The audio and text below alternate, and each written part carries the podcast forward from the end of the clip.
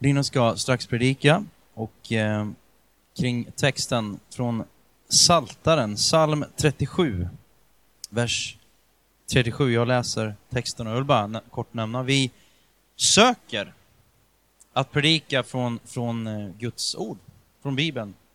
Och inte bara massa lösryckta och goda tankar. Det må vara så bra, men vi tror att det finns någonting i Bibeln som är levande.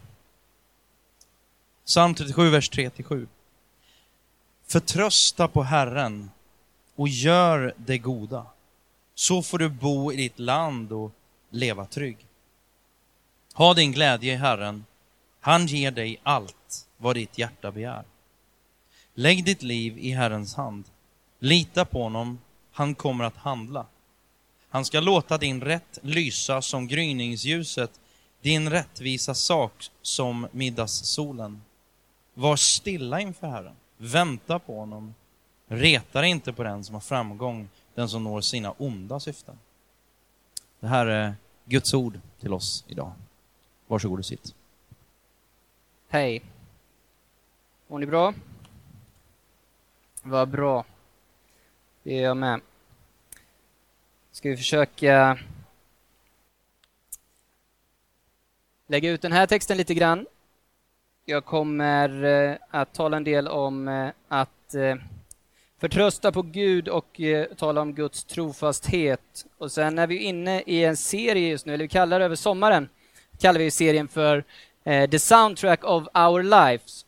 Um, vilket är en fantastisk uh, titel. Men det är egentligen, skulle man kunna säga, titeln över hela Saltaren. Så här över sommaren så kommer vi att prata och predika utifrån Saltaren. Och jag tänkte avsluta med att titta lite på hur jag skulle vilja se the soundtrack of eh, my life i alla fall. Eh, utifrån David. Mycket av Saltaren är ju skriven av David, eller det står i alla fall att det är skrivet utav David. Eh, sen så råder det lite debatt om det är skrivet till honom eftersom han var kung, eller om det är skrivet om honom. Eh, men eh, han har mycket att göra med Saltaren i vilket fall. Jag tänkte läsa samma verser som Daniel läste, eh, fast utifrån folkbibeln. Daniel läste från Bibel 2000 och det skiljer sig lite, lite grann. Eh, men bara så vi har med det när vi går in i det här. Förtrösta på Herren och gör det goda, bli kvar i landet och sträva efter trofasthet. Ha din glädje i Herren, han ska ge dig vad ditt hjärta begär. Överlämna din väg åt Herren, förtrösta på honom. Han ska göra det. Han ska låta din rättfärdighet gå fram som ljuset, din rätt som i dagens sken. Var stilla inför Herren och vänta på honom. Gräm dig inte över den som har framgång, över den som gör upp onda planer. Hebreerbrevet 11 och 1 säger tron är en övertygelse om det man hoppas, en visshet om det man inte ser. Då kan man fråga sig, hur får vi en övertygelse? Eller hur formas den? Hur växer den fram? I våra liv individuellt, eller hur växer en övertygelse fram kollektivt? I olika traditioner som vi lever i. Det finns ju även olika andliga, kyrkliga traditioner. I möten med människor i gudstjänstlivet kanske. Helt enkelt där vi befinner oss och där vi tar till oss formas vår övertygelse. Och en kyrka utan övertygelse är en död kyrka. Och detsamma gäller för en kristen person. Det måste finnas någon form av bärighet i det som vi tror och det som vi ger oss till. För att om det inte gör det så när svårigheter, misstag, felaktiga beslut eller ren och skär kamp möter oss så riskerar vi att släppa taget lika fort som man drar undan handen från en varm platta. Någon har sagt att vi både kan ha tilltro till Gud och tro honom. Tilltro beskriver, skulle jag säga, relationen vars utflöde är att vi litar på någon, i vårt fall Gud, det är den liksom allmänna sidan. Den specifika sidan handlar mer om av tron har att göra med när Gud vill att vi ska följa honom i det som han uppenbarar. Det är då det blir skarpt läge. Och det är ett kärt ämne kan man säga genom hela Bibeln, att, tro, att Gud har bevisat sig värd förtroende, att vi har tilltro till honom. Och därför tror vi också på honom när han visar oss det som han vill att vi ska se och inbjuder oss att säga vårt ja till. Att förtrösta betyder att man litar på något eller någon och sätter sitt hopp till detta någon eller något. Och det handlar om att vila i en trygg tillit. Min pappa han säger en del kloka saker ibland och han har sagt så här om just förtrösta. Förtröstan är en stilla, fast och orubblig tillit på Guds godhet, visdom och trofasthet. Att ha en sådan förtröstan på Gud gör att man kan känna lugnet trots att det stormar i livet, både utanför en själv och inombords. När jag tänker på att det stormar i livet så tänker jag ofta på saker, yttre ting, och jag känner mig ganska övermäktig ganska ofta och känner att ja, men, yttre ting kan jag eh, på något sätt kontrollera eller eh, ha koll på i alla fall. Men mitt största krigsfält är ju det som bubblar på min insida. Alltså det är det som jag brottas med, som jag har problem med. Den stormen som, som många dagar eh, bubblar inom mig. Hur kan vi då komma in i, i en djupare förtröstan på Gud och hitta vila mitt i stormen? I psalm, psalmen som vi utgår ifrån idag, så i vers 5 så står det Lägg ditt liv i Herrens hand, lita på honom, han kommer att handla. I den gamla översättningen så stod det Befall din väg åt Herren, förtrösta på honom, han ska göra det. Jag skulle bara vilja dela upp den här äh, meningen i tre delar. Lägg ditt liv i Herrens hand. Det första steget är en handling från vår sida, någonting som vi gör. Det handlar om att vi lämnar våra liv till Gud. Att vi ber att han ska ta hand om oss precis som vi är. Med vår tro, med våra tvivel, med vår sorg, med vår glädje, våra problem, våra misslyckanden. Allt som vi är bra på, kort och gott överlåta våra liv till Gud. Så som vi är. Om du inte har gjort det så är det det bästa du kan göra. Eller kanske är du lite som jag som försöker förhandla med Gud att jag ger 80 procent men den och den där äh, lilla egenskapen den vill jag behålla för mig själv eller kanske mest så, så vågar man inte riktigt släppa taget om allting i ens liv. Men när du har gjort det, när du har lämnat ditt liv i Guds händer Lägg då detta på minnet att ditt liv vilar från den stunden i Faderns händer och ingenting kan rycka dig därifrån. För det andra, lita på honom. Det handlar om vår inställning, om vår hjärtats attityd skulle jag vilja säga, att vi väljer att lita på Gud. Att du litar på att han tar hand om dig hur livet än ser ut så ligger ditt liv i Guds händer och han älskar dig vad som än händer. Men oftast när det stormar i livet så är det väldigt lätt att glömma bort det här att Gud är nära oss, eh, att våra liv ligger i hans händer. För två veckor sedan så talade jag om att eh, tro även om man inte ser. Är Gud lika närvarande fastän han inte känns närvarande i mitt liv? Eller är det upp till oss att bedöma hur nära Gud är genom det som vi kan känna och ta på och se på? För vad gör vi då när Gud inte känns nära?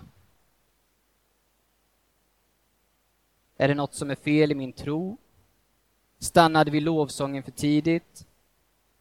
Om jag bara ber lite högre och så vidare så försöker man kämpa sig in i någonting för att få se Gud. Nej, jag tror att det är därför det är viktigt att mitt i livet, mitt i stormen, stanna upp och påminna sig om alla Guds löften. Löften som att han är med oss och att han ska bevara oss, att du är förlåten. Och det här är ju någonting som man måste påminna sig om, om och om och om igen. Man är ju inte, man är ju människa trots allt. Eh, och man behöver påminnas hela tiden. Och därför så håller jag gudstjänsten väldigt högt.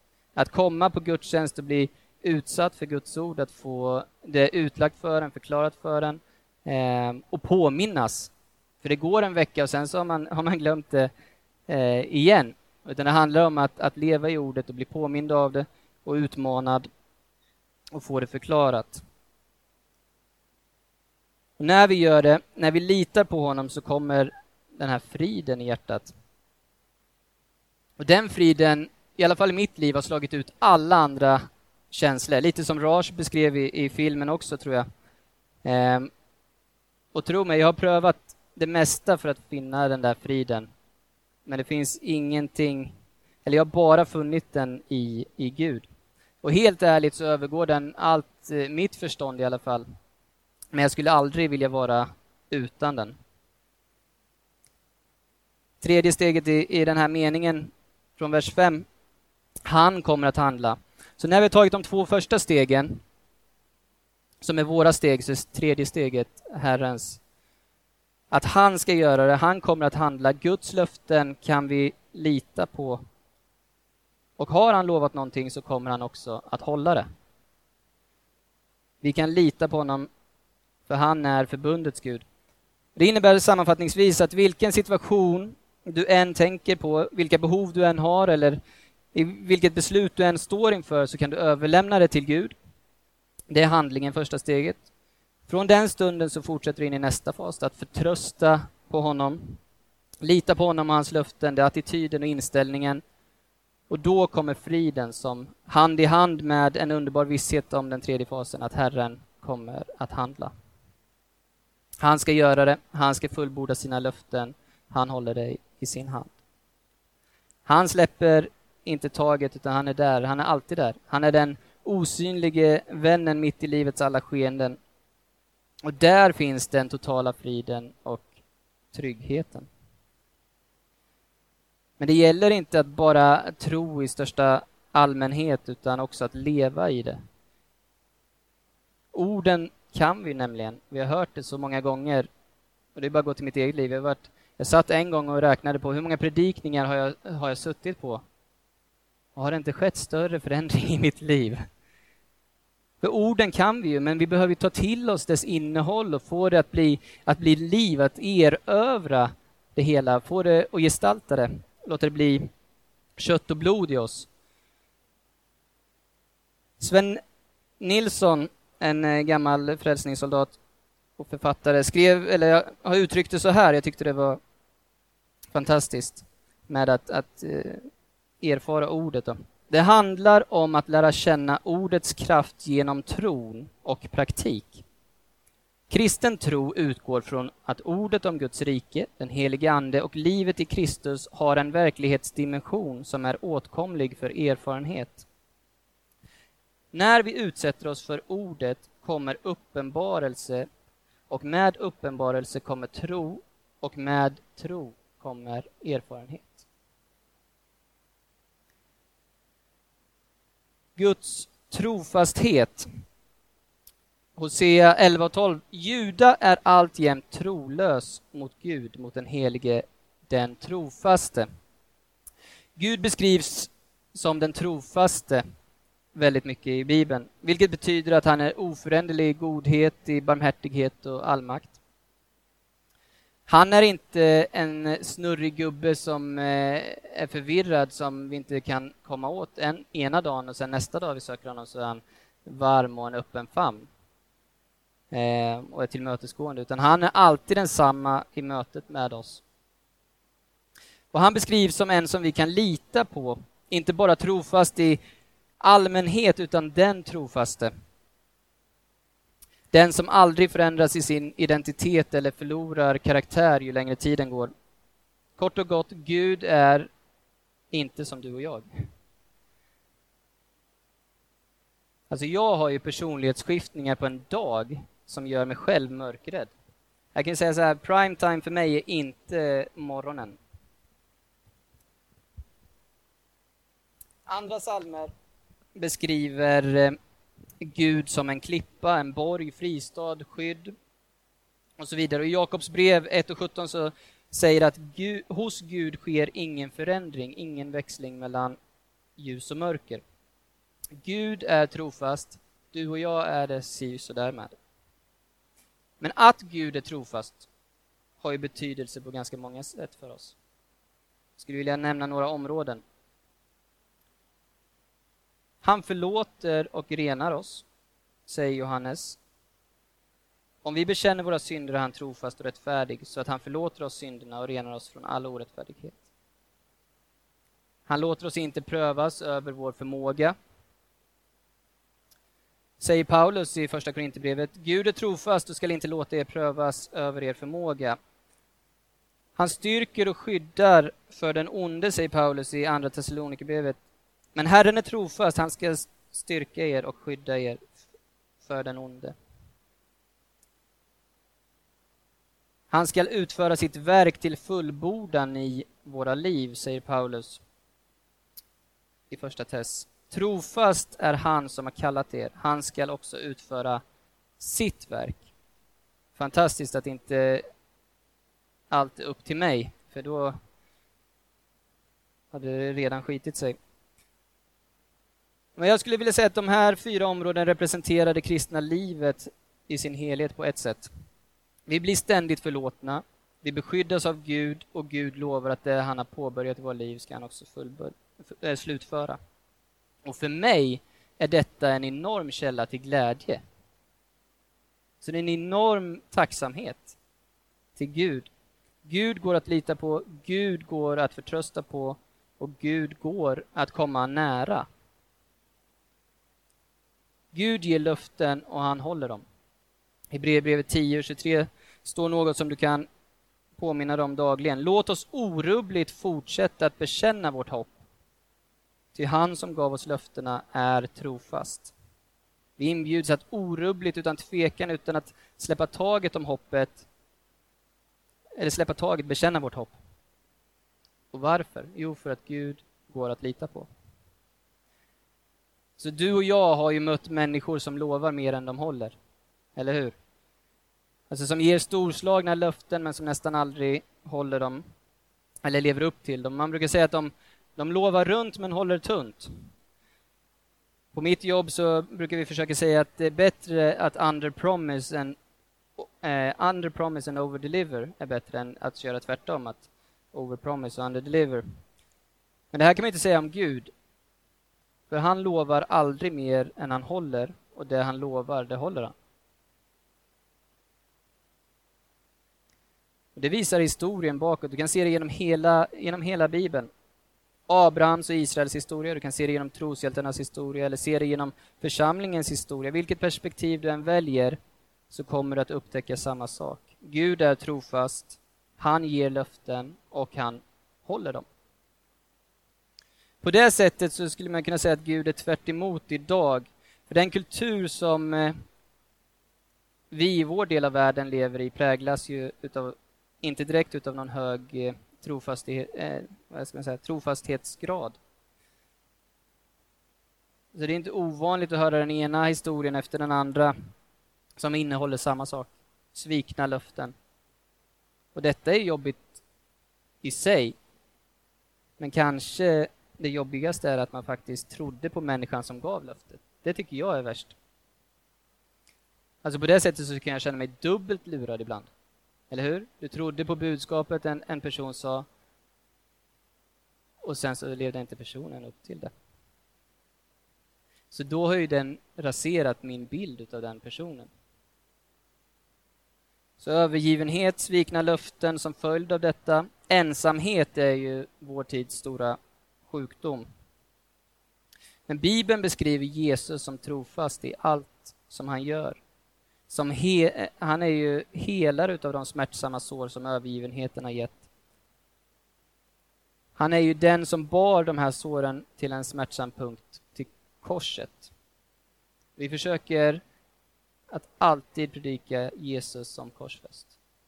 Det är vårt hopp.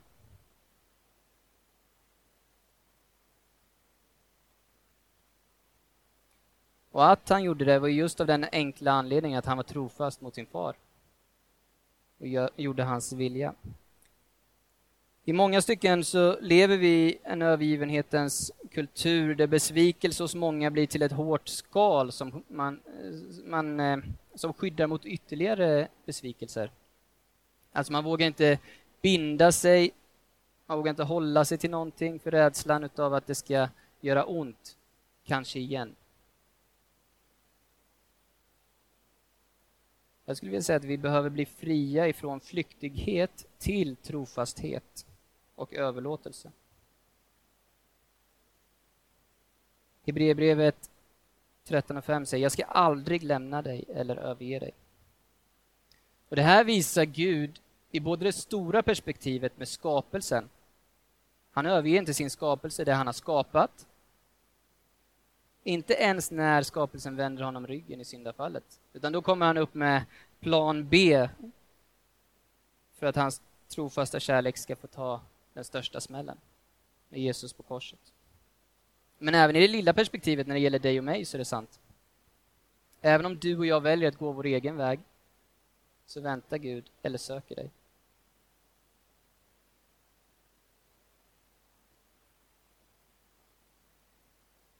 Någon frågade en eh, känd kristen författare, jag vet inte vem det är, jag tror det är C.S. Lewis, men jag låter det vara osagt. Han frågade följande, vad är det enda som kyrkan har att erbjuda som världen inte kan få någon annanstans? Svaret löd så här att man behöver ju faktiskt inte vara kristen för att bygga bostäder åt hemlösa, dela ut mat åt fattiga eller skänka pengar till nödhjälp. Man behöver inte vara en kristen för att åstadkomma politiska förändringar eller kringgå sociallagstiftningen eller annat. Det finns ju andra traditioner och lärare som har kloka och moraliska riktlinjer att erbjuda. Så vad är det då som kyrkan kan erbjuda som man inte kan hitta någon annanstans i världen? Och svaret är nåd. Guds trofasthet bygger på nåd mot skapelsen, mot människan. Hur mycket, ska inte vår, hur mycket, eh, hur mycket mer ska inte då vår trofasthet bygga mot samma sak i alla fall?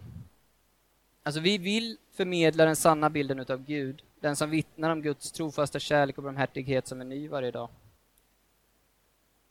Jag tror att leva i denna nåd och tänka på den håller kärleken levande. Om jag tappar kontakten med nåden och glömmer att jag är älskad där jag är, därför att Gud är en barmhärtig Gud, så dör kärleken snart. Så man behöver påminna sig ständigt. Alltså det bästa, jag skulle vilja säga så här, det bästa argumentet för en kristen tro är kristna människor. Deras glädje, visshet, hopp. Men det effektivaste argumentet mot en kristen tro skulle jag också säga är kristna människor. Som är dystra, som är glädjelösa, som är självrättfärdiga, inskränkta, trångsynta, som är eh, förtryckande mot andra. När man helt enkelt har förlorat kontakten med honom som är trofast i sin kärlek och nåd. Att vara trofast Gud, det är en, en, eh, en eh, egenskap, en hållning som tillhör kyrkan främst, skulle jag säga. Här, alltså, Rakt igenom Gamla Testamentet så läser vi om hur Gud påpekar för Israels folk att eh, ni lever i trolöshet. Ni vänder er bort mot, eh, ifrån mig till andra gudar, hur de är beredda att eh, överge honom som den enda sanna guden. Och gång på gång så träder profeterna fram och, och, och varnar folket för följderna av detta. Och Paulus fortsätter ju samma sak i, i, och beskriver det här i Nya Testamentet, hur han ser på församlingen med följande ord. Jag vakar över er lika svartsjukt som Gud. Jag har ju trolovat er med en enda man, Kristus, och vill överlämna en ren jungfru till honom. Men jag är rädd att liksom ormen överlistade Eva med sin slughet så skall också era tankar förföras och lockas bort från uppriktigheten och renheten gentemot Kristus. Det är en kamp att hålla sig till det, är en kamp att vara trogen, men snedsteg går att förlåta Smärta går att råda bot på. Tro, trolöshet går att råda bot på. Lite som, eh, nu när jag förberedde mig så läste jag en del om David. Känner ni till eh, berättelsen om David och Batseba i Andra Samuelsboken 11? Alltså, ofta så berättar vi den berättelsen om Davids svek, om hans onda handlande och det är förståeligt, men vi berättar sällan om Urias, eh, Batsebas man, då, om hans enorma trofasthet och lojalitet egentligen mot David som kung. Alltså David eh, ser en snygg brud en natt och så kallar han till sig henne och, och, och ligger med henne, men det är en annan mans fru. Och för att då sudda över sitt, eh, hon blir gravid, ehm, och för att sudda över det så kallar han hem Uria från, från stridsfältet och tänker att om, om han ligger med henne så kommer han tro att det är hennes barn, eller hans barn. Men han bara, jag kan inte svika mina polare på, på stridsfältet, jag kan inte svika dig, min kung. Så han väljer att lägga sig utanför palatsets dörr. Det hjälper inte att David super ner honom en gång heller. Han går ändå inte, han går och lägger sig utanför dörren ändå. Så man kan säga så här att han som var ren offras på lustans altare utav den som ska representera renhet, David. Och ändå så står det om David att han att Gud har kallat honom en man efter sitt hjärta.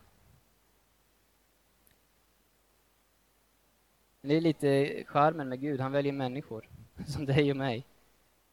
Ehm, jag skulle vilja avsluta med det här som eh, the soundtrack of my life, alltså hur David beskrivs.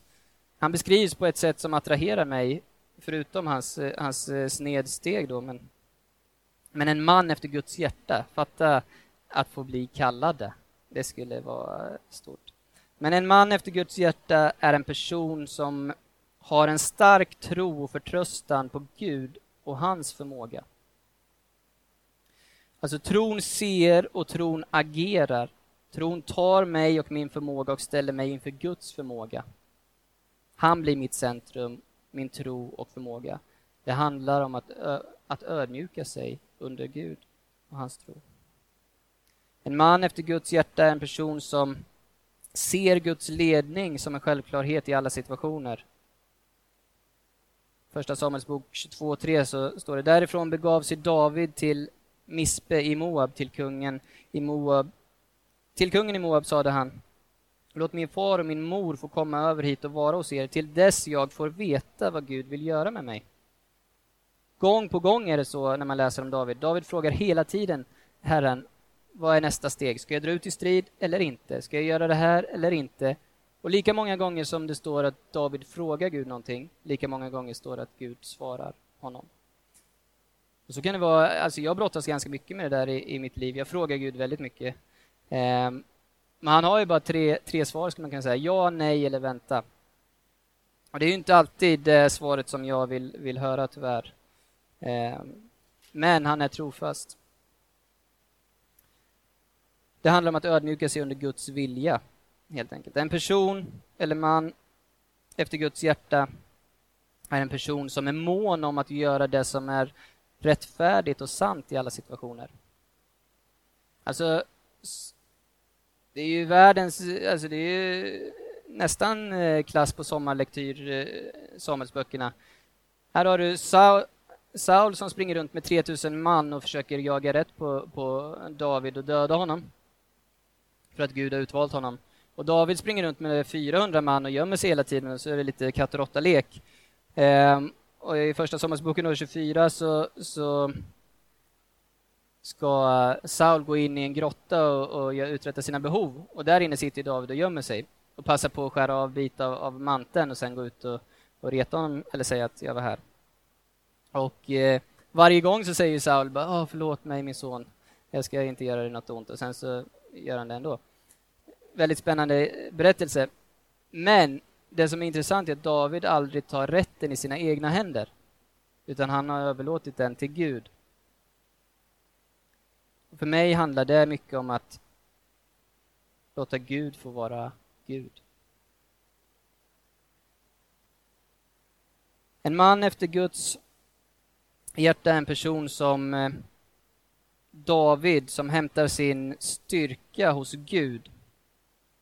Alltså många av psalmerna är skrivna utav David och jag tror att han, eller lyser igenom att han levde som han lärde. Man, man kan även se snedstegen som han har gjort i många av psalmerna och andra texter. Alltså han, han levde med bönen, med ordet, med lovsången, relationer i sin yrkesroll och så vidare. Han var ju lika nöjd som, som fåraherde, som, som stridsman, som, som kung. Hans gudsrelation, han hade ett enormt gudsfokus som jag tycker är attraktivt. Det handlar om att återkommande få hämta kraften hos Gud.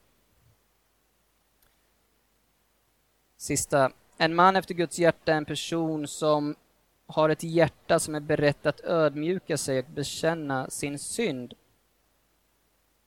Psalm 51 och 19. Offer som Gud vill ha är en förkrossad ande, ett förkrossat och bedrövat hjärta föraktar du inte Gud. Så jag tror att det är en av vår tids eh, stora svårigheter, eller det är min, min svårighet att, att eh, bevara mitt hjärta mjukt genom att omvända sig. Alltså det, är ju, det tar emot att bekänna sitt eget misstag, sitt eget, sitt eget ja, men, synden i sitt liv. Och speciellt som i början, som jag sa, om man, om man har lagt bara en del av sitt liv i Guds händer, då blir det ju ännu tuffare. Och jag tror att det är en nyckel för, för ditt liv. Att ödmjuka dig inför Gud som är trofast och få bara lägga av allt. Var transparent mot någon i alla fall, mot Gud. Att bevara sitt hjärta mjukt. Och det här skulle jag önska fick vara the soundtrack av mitt liv i alla fall. Jag hoppas och ber att det ska få vara det över ditt liv också. Tack för att ni lyssnade.